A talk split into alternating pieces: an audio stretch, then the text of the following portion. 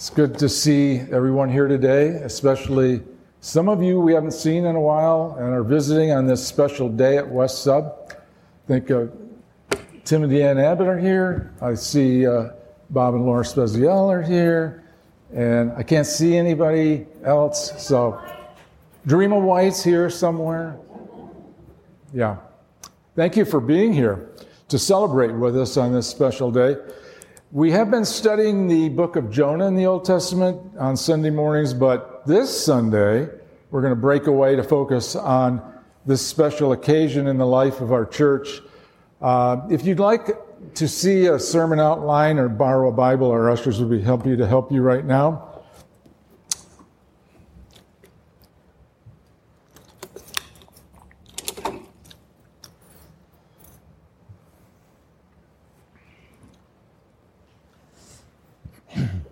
You know, there are certain things that happen in our lives and in the life of the church that call for special times of praise and thanksgiving, and this is one of them. Over 25 years ago, we were outgrowing our church building, which was filled to capacity. Sunday school classes were meeting in homes.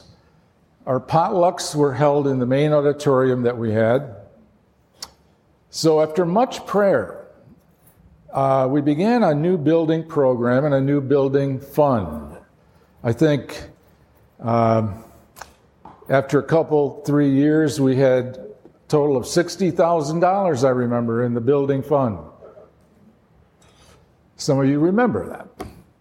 In all honesty, the several $1 million we needed to build a new facility seemed absolutely impossible for our little church. But in 2001, after much prayer and planning, 35 families at the time in that church, in this church, pledged to give sacrificially $1.5 million over 3 years, half the amount we needed. The money did come in. We took out a loan for the other half, and everyone pitched in to help build the new facility. At the beginning of this year, we had $290,000 left on our loan. And a few months ago, God provided all the money we needed to pay off the loan completely through the generosity of people right here at West Sub. So thank you to those who gave so generously, sacrificially. And we want to praise God and thank Him for this wonderful provision for us, the body of Christ at West Sub. And to help us do that this morning, I'd like to look at Psalm 105, which is a song of praise. And keep in mind, right after this service, we're going to continue outside with what I've termed a mortgage burning ceremony. Trust me, it's not going to be an hour. It's going to be very brief because the luncheon to follow. So please, those of you who want to, come out and join us for that. I'll explain more about that in a minute. But for now, as we focus on praising God, please turn in your hymn book to number 105. Oh, I mean the Bible's hymn book, Psalm 105. Psalm 105. Let me just read the first few verses. Oh, give thanks to the Lord, call upon His name, make known His deeds among the peoples. Sing to Him, sing praises to Him, speak of all His wonders. Glory in His holy name.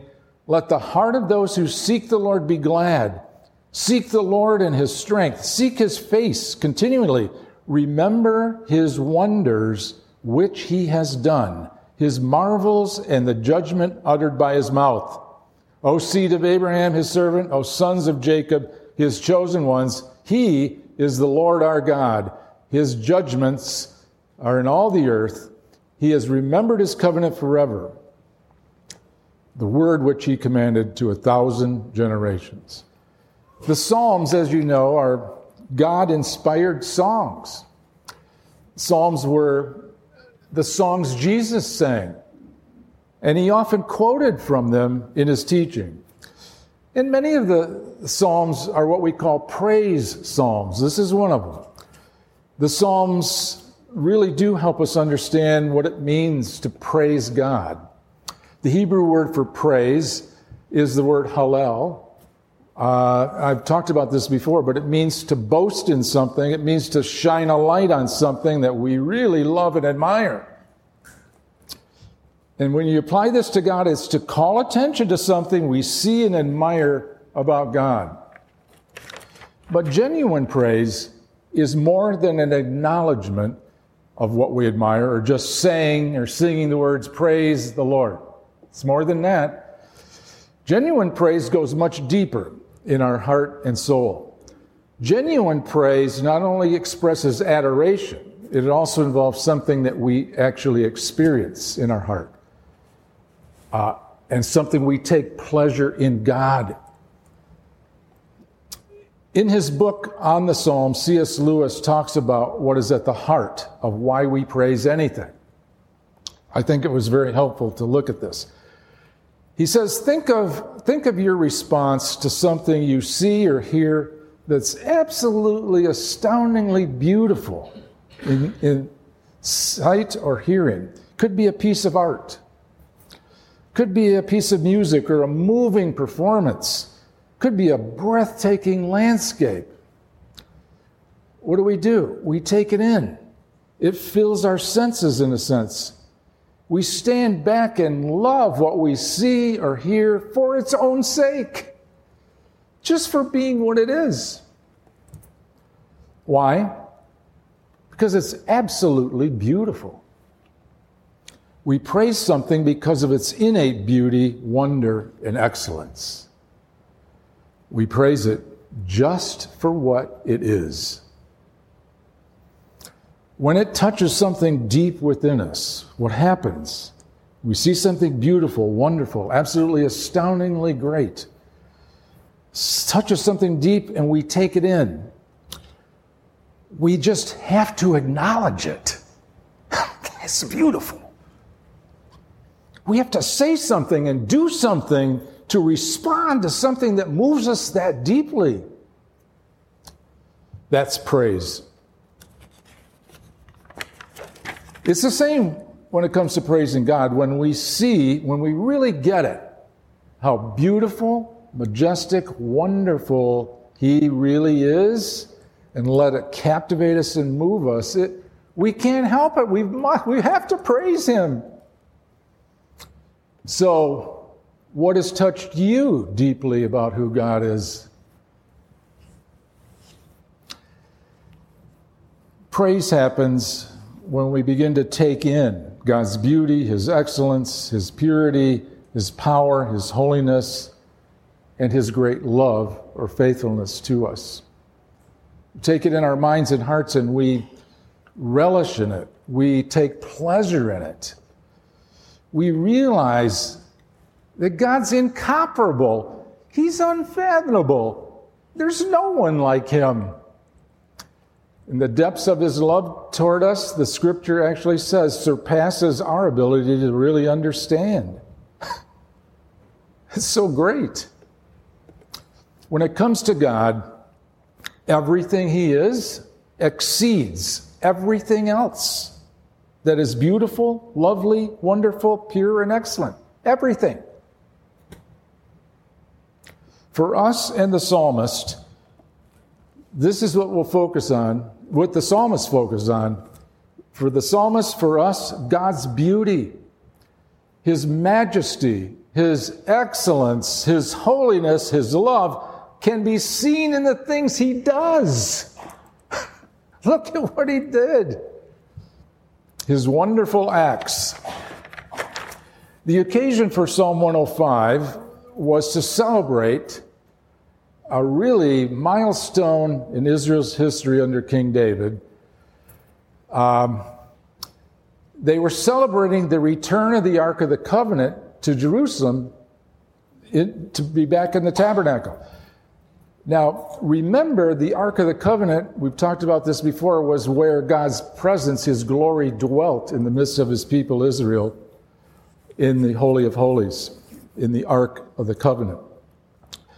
At one point, the Ark of the Covenant was taken by Israel's enemies, the Philistines. And there was great mourning in Israel. It's like God was saying, I've left you, you're not following me. But then God miraculously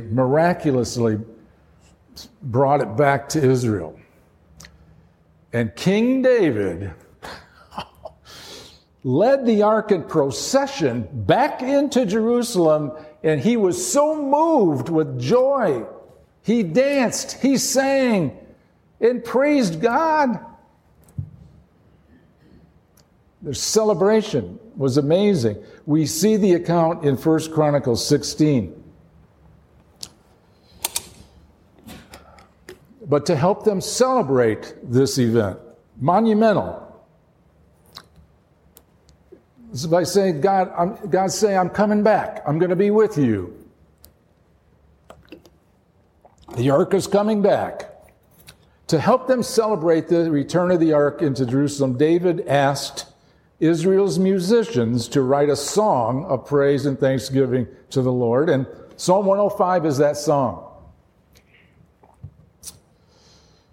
The focus of Psalm 105 is praising the breathtaking beauty, power, majesty, and holiness of the Lord as they saw them in his wonderful acts toward them. They just could see his hand at work in the history of them being the people of God. And Psalm 105 takes us through that, the wonders of his acts. To celebrate the return of God's presence to them in the Ark of the Covenant, Psalm 105 rehearses the wonder of how God made Israel his people. And that's how we see at the start of this, Psalm 105, verses 5 to 7. The exhortation is, remember his wonders which he's done, his marvels, his judgments uttered by his mouth, O seed of Abraham, his servant, O sons of Jacob, his chosen ones. He's the Lord our God. His judgments are in all the earth. Another way to look at that is his acts. We've seen it. How could we not conclude how great he is? As they think through their own history, this is what the psalm does. They see, and this is why it's a song of praise. They see that what has happened to them as a people from the very beginning is absolutely miraculous and wonderful. Notice, as you go through the psalm, I'm going to go through it in the slides, that God is the subject of the actions taking place in their history. Psalm 105, 8 to 44. Quickly go through it. Verse 8, God, he remembered his covenant with Abraham. Verse 10, he confirmed it with Jacob. Verse 14, he permitted no man to oppress them. He reproved kings for their sake. Verse 16, he called for a famine in the land. Verse 17, he sent Joseph before them, sold as a slave. Verse 24, he caused the people to become very fruitful in Egypt. 25, he turned the heart of the Egyptians to hate his people. Verse 26, he sent his servant Moses and Aaron to perform signs and wonders in Egypt. Verses 28 to 36, he brought the 10 plagues on Egypt. Verse 37, he brought them out of Egypt with silver and gold. Verse 39, he spread a cloud for their covering and a pillar of fire by night. Verse 40, he brought them quail, satisfied them with the bread of heaven. Verse 41, he opened a rock for them and water flowed out. Verse 42, he remembered his holy word to Abraham and brought them out with joy. He gave them the lands of the Gentiles. He did all this. Let's remember that, folks. He did it. That's the point of this psalm. That's why they want to praise him. They can't escape the fact they are a people because of him. They didn't conjure all this stuff up. He led them. He made them a people. As unlikely as all of it was, as many obstacles and hardships they faced, in spite of all their rebellion through the years, God kept his promise and made it happen. And they are absolutely ecstatic. They're remembering this. It's all God. What wonderful acts he's done. Breathtaking. He did all that for them. And interesting, we serve and worship the same God.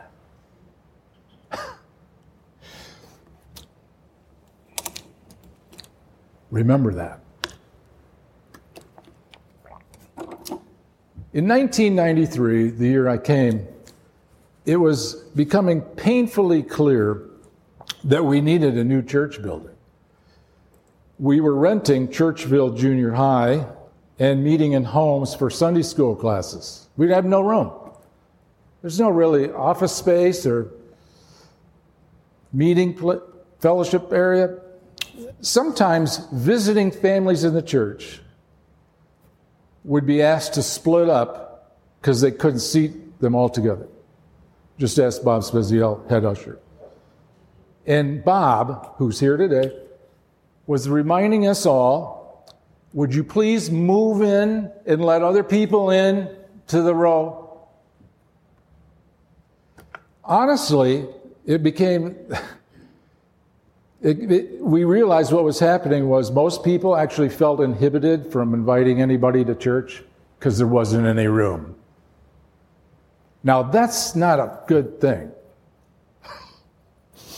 So I'm telling you, a vision was born for a new building that would better help us serve Christ in this community. We broke ground for the new building in April of 2003, held our first service in here June 13, 2004. The amazing thing about it all, those of you who were here and remember, the body of Christ at West Sub not only committed to the vision financially, sacrificially, generously, many sacrificed their time and effort to build this building. We had almost 100% of the people at West Sub volunteering in different areas and helped us save hundreds of thousands of dollars in building costs, included electrical, plumbing, carpentry, drywall, painting, wiring, flooring, cleanup, making meals, and a host of other things. And I'm telling you, it may sound like we did it. We didn't. God did it. We are witnesses to God's miraculous and wonderful acts in our own church's history. We could write a psalm, 105B. We are witnesses. The people he's brought to faith in Jesus here, the people whom God has changed here to become disciples of Jesus, the children who were taught here, the people he has healed here, the people he's brought through trials and persevered through them here, the missionaries and ministers we've sent out from here, the beautiful facility that we're enjoying, he provided for us. I can't explain it any other way. I cannot. We're too small. This shouldn't have happened. I'm going to refer to this later, but I want to read it to you now from Psalm 105 because I think this resonates with me a little bit.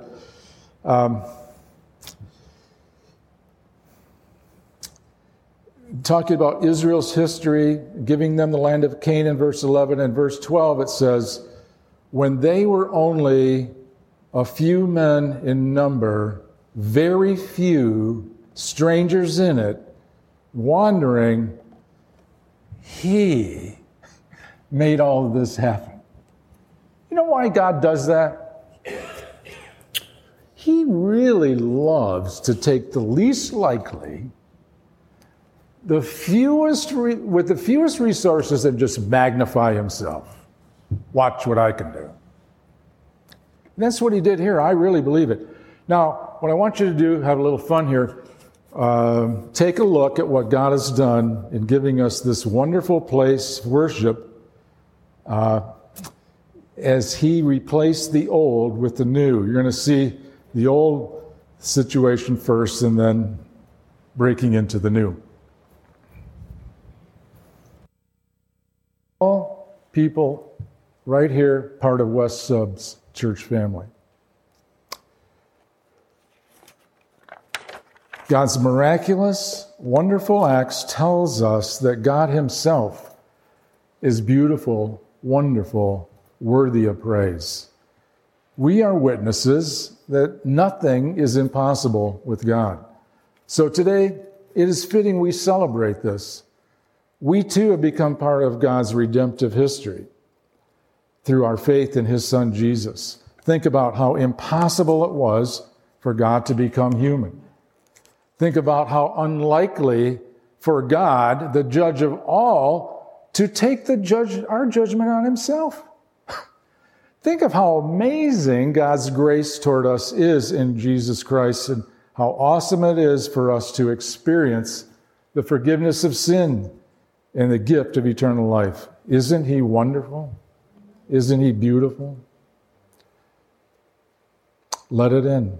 Let him in. It's one thing to think about these truths. It's another thing to actually experience them. But I should say, experience him. You can only know how amazing God is when you let him in by believing in Jesus Christ as your Savior. And if you've never done that, I invite you to do it as I close in prayer right now. Open your heart. Say to Jesus, I believe in you. You rose from the dead. You died for my sin. I invite you into my life. Let's pray. Father, thank you today for your marvelous works, which we are here have witnessed in our lives and the life of this church. I thank you for the many, many people who worked and sacrificed in obedience to you, really, to help build this facility, which we pray will continue to be a light of the gospel and of Jesus in this community. We commit again to you in our time of worship as we continue. In Jesus' name, amen.